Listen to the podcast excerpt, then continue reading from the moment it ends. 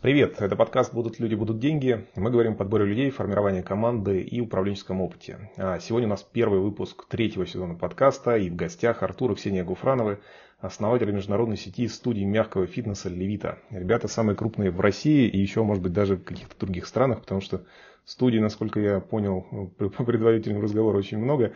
А, Артур и Ксения, привет. Алексей, привет. Всем слушателям приветики. Да, расскажите, пожалуйста, немножко про бизнес, вообще как он выглядит, какого масштаба, в каких э, там, невероятных странах вы пооткрывали студии, чтобы слушатели понимали, кого слушать.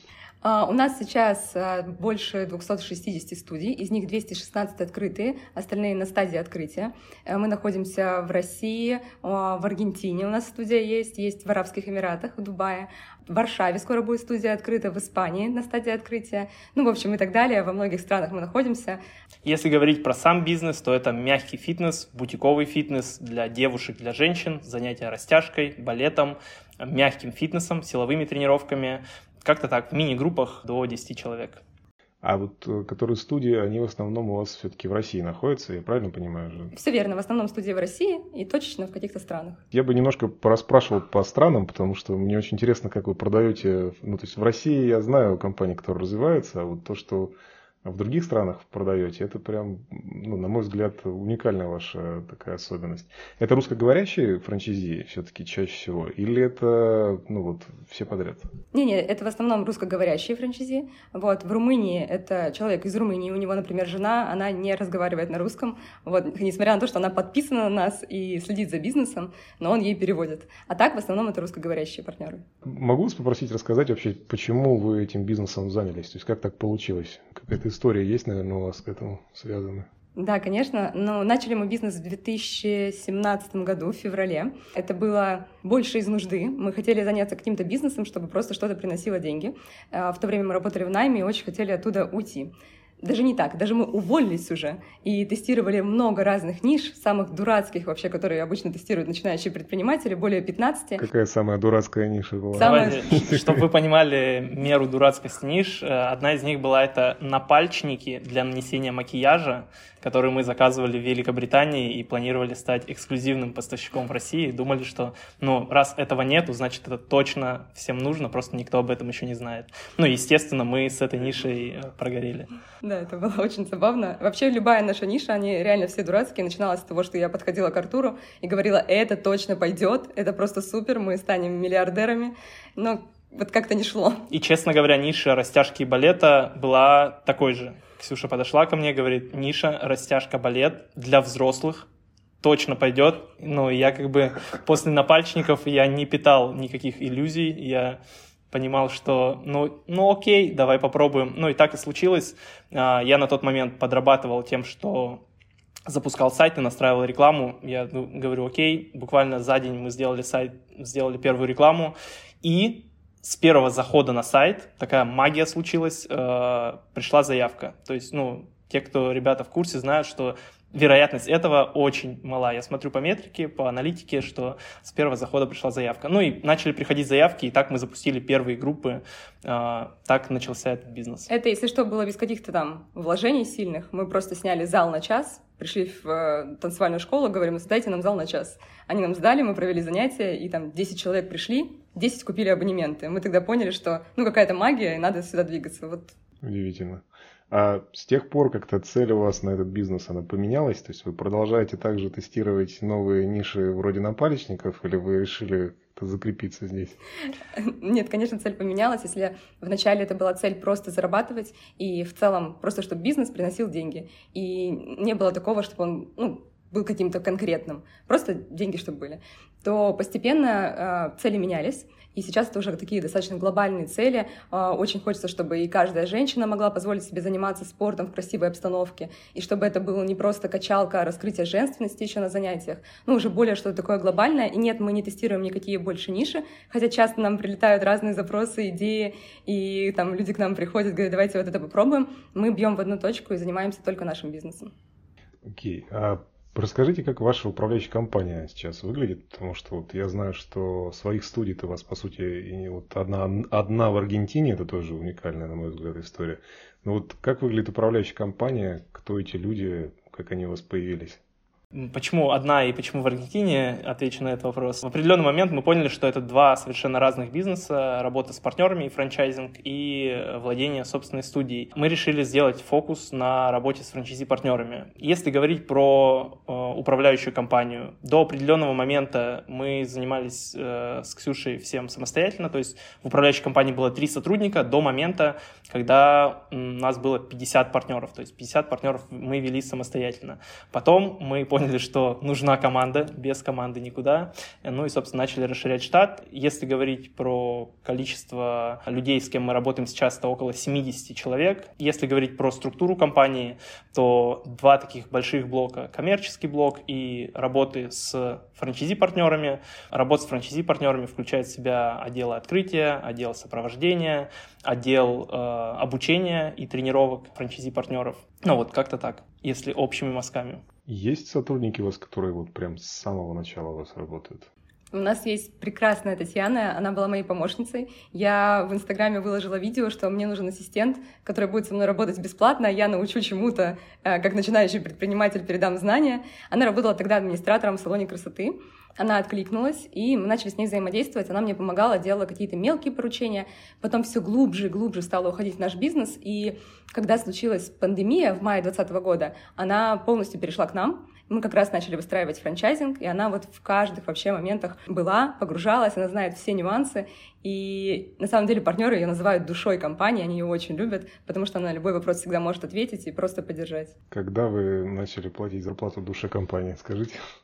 Ну вот в пандемию как раз, когда эта история случилась, мы начали платить как сотруднику ей, ну а постепенно ее зарплата росла и росла из-за того, что она сейчас э, руководитель уже целого отдела, поэтому ну вот уже не помощница. А, я знаю, что у вас еще есть девочка, которая приходила тренером по продукту.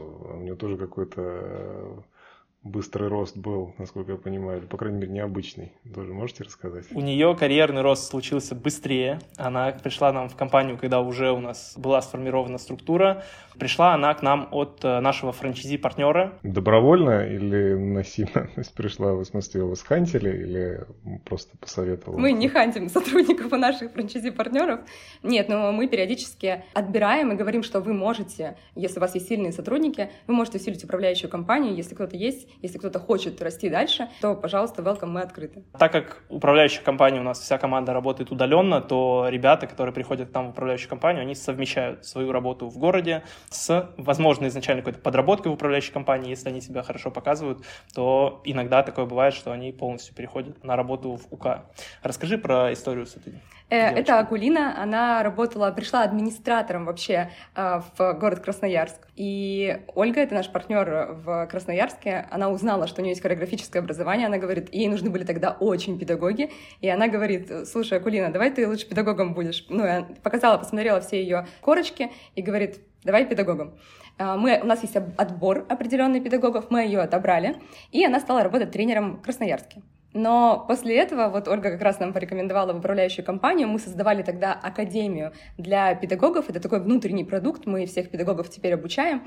И, собственно, Акулина вызвалась, мы начали с ней работать, и теперь она руководитель полностью всей этой академии, то есть она руководит э, обучением всех педагогов вообще сети. Ну вот такой очень стремительный у нее рост получился, и она молочина, ей повезло. Супер. Расскажите, пожалуйста, немножко про механику работы с удаленной командой, потому что я для себя с удивлением узнал, что у вас эти 70 человек, которые есть э, в управляющей компании, они удаленно находятся. Что я был практически уверен, что хотя бы какая-то часть весомая хотя бы где-то у вас сидит. Вот. Как вы строите менеджмент? То есть какие механики используете? Все в скраме на камбан-досках э, или как у вас это выглядит? Поделитесь, пожалуйста, а я там, с вашего позволения, чуть-чуть вопросов туда потом докину. Окей. Okay. Ну, давайте начнем с того, что мы с Ксюшей никакие не сильные управленцы, и поэтому а, какие-то вот канбан-доски и так далее, все это только начинает приходить в нашу компанию с появлением сильного директора. Как осуществлялось управление? Когда у нас было еще не 70 сотрудников, а порядка там 10-20, это были просто переписки в чате, в Телеграме, и ну, ни, никаких систем, никаких сервисов мы не использовали. При команде уже порядка, наверное, 30-40 э, людях мы перешли в Bittrex и постарались э, выстроить работу в нем. Ну, до сих пор еще докручиваем, доделываем, но и вот только сейчас появляются какой-то менеджмент э, с точки зрения, ну, с точки зрения менеджмента, как он должен выглядеть. Мы очень э, сильно взаимодействуем с командой сами, как э, основатели, на ну, таких вещах, как не знаю, они, наверное, как-то не оцифрованы, это там любовь, донесение смыслов, ценностей, и ребята реально вовлечены. Они там менеджер, который просто везет партнеров, он там бьется за план, и, например, там в час ночи все менеджеры выходят на связь всегда, когда это последний день, 31 января, мы закрываем план, они все на связи, хотя их об этом ну, специально никто не просил и не заставлял. То есть просто они очень вовлечены, и вот ну, мое управление, оно вот такое, а, вовлекать людей в команду я умею. Наверное, это звучит странно, что 70 людьми можно управлять без э, какого-то какого-либо четкого менеджмента, но, наверное, за счет того, что правильных людей мы стараемся в команду набирать, которые сами хотят делать, которые сами знают, что делать. Ну а вот при таком масштабе мы понимаем, что все-таки без менеджмента никуда, и только сейчас начинаем его выстраивать. Да, сейчас уже структура, директоры, руководители и так далее. А правильные люди это какие? Я бы назвал правильными людьми, люди, которые откликаются тебе по ценностям, которые разделяют те же самые ценности. Но если говорить про топовые позиции, про руководителей, то я недавно тоже в своем телеграм-канале писал пост, что это люди, которым не нужно говорить, что делать. Ну, точнее, не нужно говорить, что делать, и не нужно говорить, как делать. А, ты даешь свое видение, куда мы идем, и человек сам понимает, э, что от него требуется, и приходит с определенным планом, как он реализует те цели, которые есть у компании. А если касается более линейных позиций, то правильные люди. То есть я немножко хотел зацепиться за это, потому что вы несколько раз говорили уже вдвоем про ценности, там ценностный подход, но как это измерять? То есть вы проверяете это какими-то тестовыми заданиями, вы просто меряете лично, пообщались с человеком, там, мое не мое, то есть это вот такой уровень измерения может быть. Может быть у вас есть какая-то механика, как вы определяете если он вот это тестовое задание нас проваливает, мы ему какую-нибудь даем задачу без там, четких критериев, сроков, там, без четких определений задач, вот справляется, значит наш, не справляется, ну извини. В чем эта механика состоит, если она есть? А, на самом деле, вот мы со своей стороны умеем очень быстро прощаться с людьми и очень долго нанимать. То есть мы делаем огромную воронку, у нас очень много людей через нас проходит. Мы отбираем по, например, такому принципу, как чтобы человек нес ответственность за свой результат, за свои действия, чтобы он не говорил, что, например, я не смог продать, потому что, не знаю, у меня интернет отключили сегодня, я не смог звонить или там еще что-то, чтобы человек принимал свою ответственность на себя, что я не продал. То есть, если в речи слышите слив ответственности, не ваш. Не наш. Правильно понимаю? Критерий такой. Если человек, ну, мы видим, что супер классно будет делать результат, но при этом мы замечаем его на какой-то лжи, или что человек ну, как-то очень странно лукавит, еще что-то делает, мы тоже попрощаемся, несмотря на то, что человек будет делать результат. У нас в команде все ребята очень открытые, очень честные, достаточно прямые. Каждый может каждому что-то сказать, если, и все нормально воспринимают критику, потому что понимают, что критика — это не лично человеку, а именно про его работу, вот, и чтобы результат был только лучше. Мы постоянно напоминаем и команде, и партнерам, что мы здесь все заодно, за то, чтобы компания росла, и не нужно друг на друга обижаться. Вот, и знаете, иногда бывают сотрудники, которые там ножкой могут топнуть, и сказать, что типа мне вот раз вы меня видели, вы мне не так сказали, что-нибудь преподнесли, все, я ухожу. Или вы меня покритиковали, uh-huh. я ухожу. С такими мы тоже работать не можем, потому что, ну, мне кажется, критика это совершенно нормально. Такие качатели прав, такие ребята, типа профсоюзные деятели.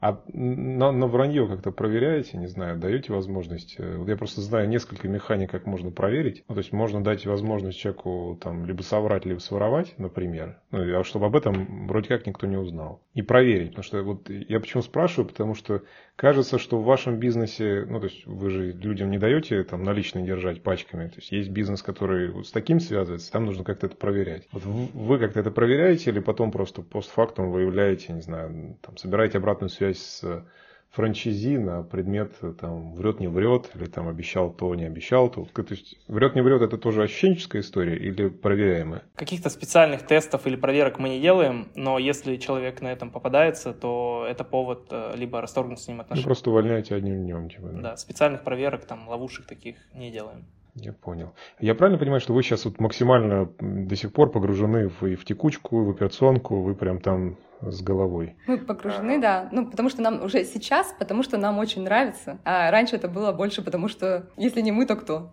А я знаю, что вы вот там вроде как говорили уже тоже, что взяли директора но себе, по крайней мере, вот можете немножко рассказать про опыт, потому что вот взять такого первого управленца, ну, то есть второго уровня, то есть не там руководитель отдела, а как же директор, который управляет руководителями, это ну, обычно такой сдвиг в бизнесе. Вот как у вас этот опыт происходил? В чем там были сложности, какие ошибки допустили? Можете поделиться, пожалуйста? Я со своей стороны скажу, что было очень страшно, потому что мы всеми процессами управляли сами, и мы были во все процессы вовлечены очень сильно.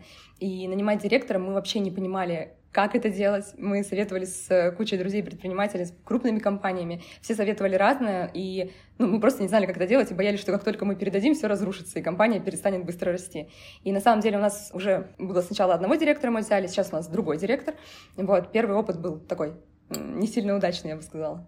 Как нанимали? Мы взяли HR, да, по-моему, на подряд, и этот HR нам предоставил несколько кандидатур, и мы, собственно, взяли директора, которая начала выстраивать какие-то операционные процессы. Да, передавали мы очень плавно, то есть э, начали, ну, наверное, около месяца шел процесс передачи всех э, дел, но когда директор появился, мы выдохнули. Мы поняли, что такое, когда в компании есть директор, который операционную деятельность выполняет. Просто, например, в феврале или в марте э, уже 22 года Артура жизнь превратилась в то, что он просто сидит перед компьютером и каждый час ведет планерки общие, там, а, один на один с сотрудником и так далее.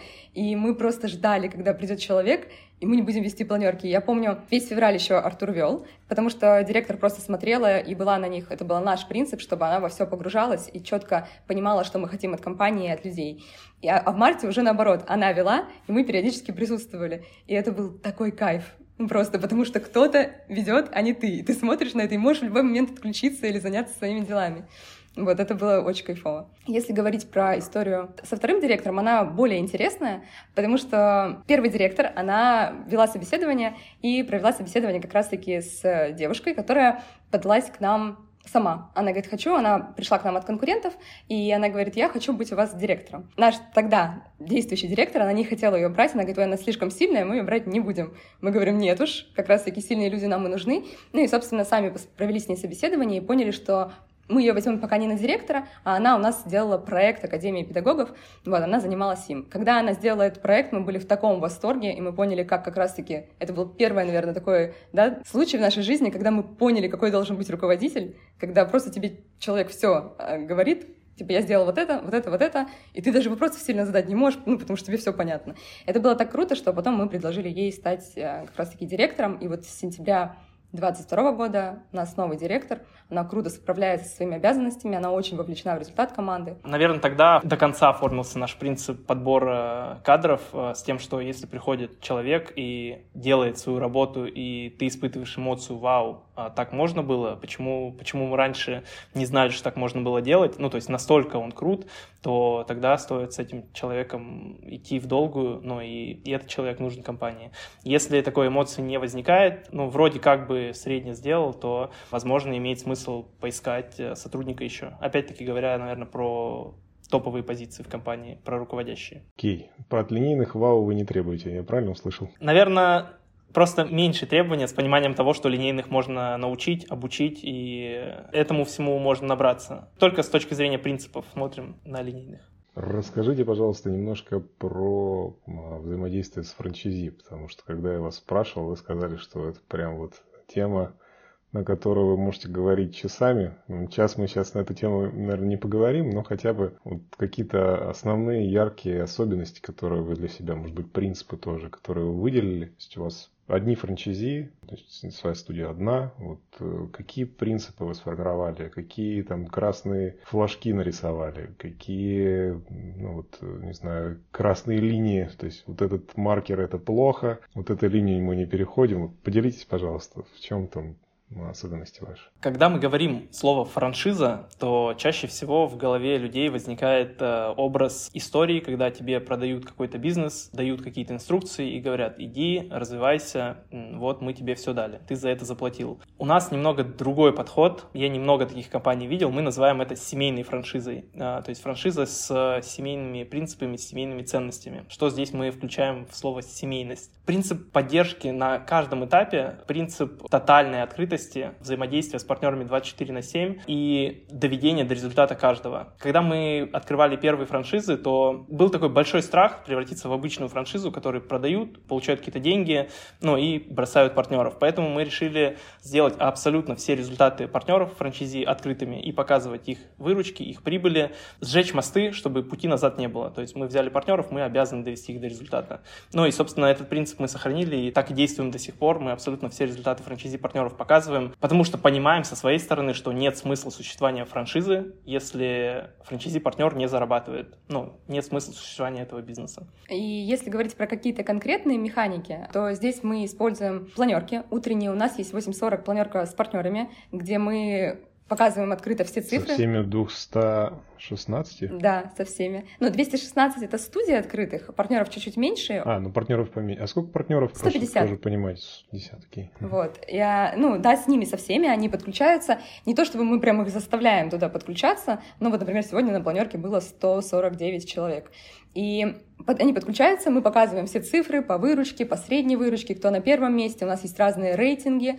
Они в этот файл, в принципе, могут зайти в любой момент и посмотреть открыто любую информацию. Если говорить, что дальше происходит на планерке, дальше мы говорим про какое-то мышление, про команду, а, несколько там минут 5-7 а, я говорю на какие-то такие темы, которые волнуют франчайзи-партнеров. Вот. Мы с ними встречаемся 6 дней в неделю, 8.40, уже с 2021 года. Ну, то есть история с тем, чтобы франчайзи-партнер не получил ответ на свой вопрос или не знал, где получить информацию, для нас она, ну, просто непонятно, как, как такое возможно. При этом мы знаем, что у некоторых франчайзинговых компаний даже чатов общих нету с франчайзи-партнерами, потому что, ну, если кто-то вдруг будет недоволен, он напишет в общий чат и поднимется волна какого-то протеста. У нас такого нет. Общие чаты, вза- общее взаимодействие, общие планерки. Вы это сами придумали вот эти или подсмотрели? Потому что это очень похоже на скрам-собрание на бегу такие утренние, нет? Не то же самое? Конечно, мы что, что-то где-то смотрели и какие-то идеи брали у лучших. Например, про идею открытости мы взяли у Федора Овчинникова, Дода Пицца, с идеей показывать все результаты открыто. Про планерки и собрания я не помню. Просто пришло. Просто да, и когда ты встречаешься с командой, у тебя она все на удаленке. Мы, у нас были партнеры изначально 50, они все далеко. И мы просто каждый день встречались в Зуме в разное абсолютно время и давали какую-то тему. Ну, там, тему команды, еще какую-то. А потом это выросло все в планерке, вот, которые у нас каждый день в 8.40, мы с ними встречаемся. А вы их лично проводите до сих пор или на операционного директора? Нет, я веду. А, Не очень хотят партнеры, чтобы я уходила. Вот я на месяц, на январь у нас вела Татьяна, как раз, которая раньше была моей помощницей, сейчас душа компании. А, Но все равно ребята как бы периодически говорят, Ксюш, ты вернешься, и я вот сейчас заново январь отдохнула, и теперь снова с ними. Снова веду планерки. Окей. Ну, не может же быть такого, что из там 50 партнеров и 216 там не было каких-то вот... э, Не может отсутствовать сложности взаимодействия. Они точно были. Это не сотрудники, с которыми можно там легко расстаться. Это не, там, не руководители, не топы, которые как-то с ними, там, не знаю, все-таки наемно с ними можно взаимодействовать. Это вроде как пол, ну, такие предприниматели. Вот э, в чем сложности были, не знаю, у вас, может, они проявились, и какие вот правила взаимодействия вы выработали? Про ежедневную встречу слышал, может быть, что-то еще есть? Однозначно, ну, не все прям вот гладко. У нас действительно семейная атмосфера и поддержка. У нас есть партнеры, которые топовые результаты делают. Но при этом, если новичок в общем чате спросит, а как мне ответить на отзыв, или там, как мне ответить клиенту, топовый партнер включится и поможет. И это ну, большая такая ценность. Но, конечно, бывают и негладкие моменты, бывают, когда мы спорим, когда у нас, например, у первых 50 партнеров было очень много свободы. Они открывали студии, какие хотят. Они э, делали там, ну, условно у них там было, что они белые должны быть студии. Они делали там какие-то свои, э, ну, фишки, еще что-то. И мы на это закрывали глаза, потому что мы только-только начинали развиваться. Чем сетка становится больше, чем, тем больше мы приходим к стандартизации. И тем первым партнерам вначале не совсем это нравилось, они сопротивлялись, что кто-то их контролирует очень много. Вот. Но в итоге с большинством из них мы нашли общий язык, и ну, продолжаем с ними работать, они продолжают расти. Здесь, Алексей, вы верно заметили, что это не сотрудники, с которыми можно расстаться, а это партнеры. И именно поэтому у нас э, появилась э, идея в целом и концепция отбора в франшизу. Ну, то есть если у вас есть деньги и вы хотите зайти к нам во франшизу, не факт еще, что вы сможете ее приобрести, потому что мы в лице э, этих людей ищем именно не покупателей франшизы, а именно партнеров, с которыми мы будем идти в долгую, работать в долгую, и важно вот этот вот коннект, э, соответствие по ценностям, э, чтобы этот коннект произошел. Бывали случаи, когда даже несмотря на то, что у нас есть определенные этапы кастинга да, во франшизу, бывали случаи, когда мы со своей стороны ошибались, и в итоге понимали, что партнер по принципам, по ценностям не подходит. Ну и было несколько случаев, когда с такими партнерами мы в итоге расставались. Но когда уже сформирован пул вот, э, партнеров, откликающихся по ценностям, которые все в таком одном едином порыве, что ли, двигаются, то когда попадают мы их называем, ну, условно, не наши, да, в кавычках, люди, то они сами как-то, ну, отсеиваются, понимают, что какая-то не та атмосфера, или не готовы к такому быстрому темпу, не готовы так много работать, а, как мы а, работаем с нашими франчизи-партнерами. Ну, и, собственно, они говорят, нет, это не мой формат, я это понял, когда зашел во франшизу. Такие случаи тоже были, но их прям единицы. У нас есть такое правило в колл-центре, что если там кто-то ведет себя неадекватно, ну, то есть заранее там позволяет себе э, ну, там, грубо выражаться, то у нас э, операторы могут, э, например, точно так же в ответ человека, например, послать. Ну, то есть у них такое, как этот пружину просто сняли, что они не должны сидеть с постным лицом и слушать, чем говорят. А за мою практику никто этим не пользовался. То есть я не знаю, у нас звонки слушаются, но вот такая возможность есть. Я к чему это подвожу, скольким отказали в покупке франшизы. Очень многим. На самом деле, и это очень больно делать, отказываю я, ну как отсматриваю я, э, проводят менеджеры определенные собеседования с потенциальными партнерами. Я потом отсматриваю эти видео. И это боль, когда там написано, у человека есть деньги, он готов заходить, очень хочет, а ты понимаешь, что это не твой человек, и ты должен сказать, написать «нет». Мне, правда, это больно делать, но очень много. Сейчас у нас одобрение сколько процентов? Если раньше, когда мы только начинали, то мы очень аккуратно, ну прям очень аккуратно отбирали партнеров, потому что понимали, что важно довести до результата каждого. А, а это обоюдная работа, это не только с нашей стороны управляющей компании, но и партнер должен делать. Поэтому тогда у нас один процент было из заявки, кто к нам подавался, в тех, кто прошли одобрение и кто в итоге заходили во франшизу. Сейчас этот показатель повыше, порядка 30%, если мы говорим про одобрение, из тех, кто приходит э, на, собеседование? на собеседование, в тех, кого мы одобряем. Ну, то есть где-то две трети людей мы в итоге не одобряем. Меня все это время долго мучил вопрос, почему Аргентина? Можете все-таки сказать? Я резко меняю тему. Мы чуть про франчайзи поговорили.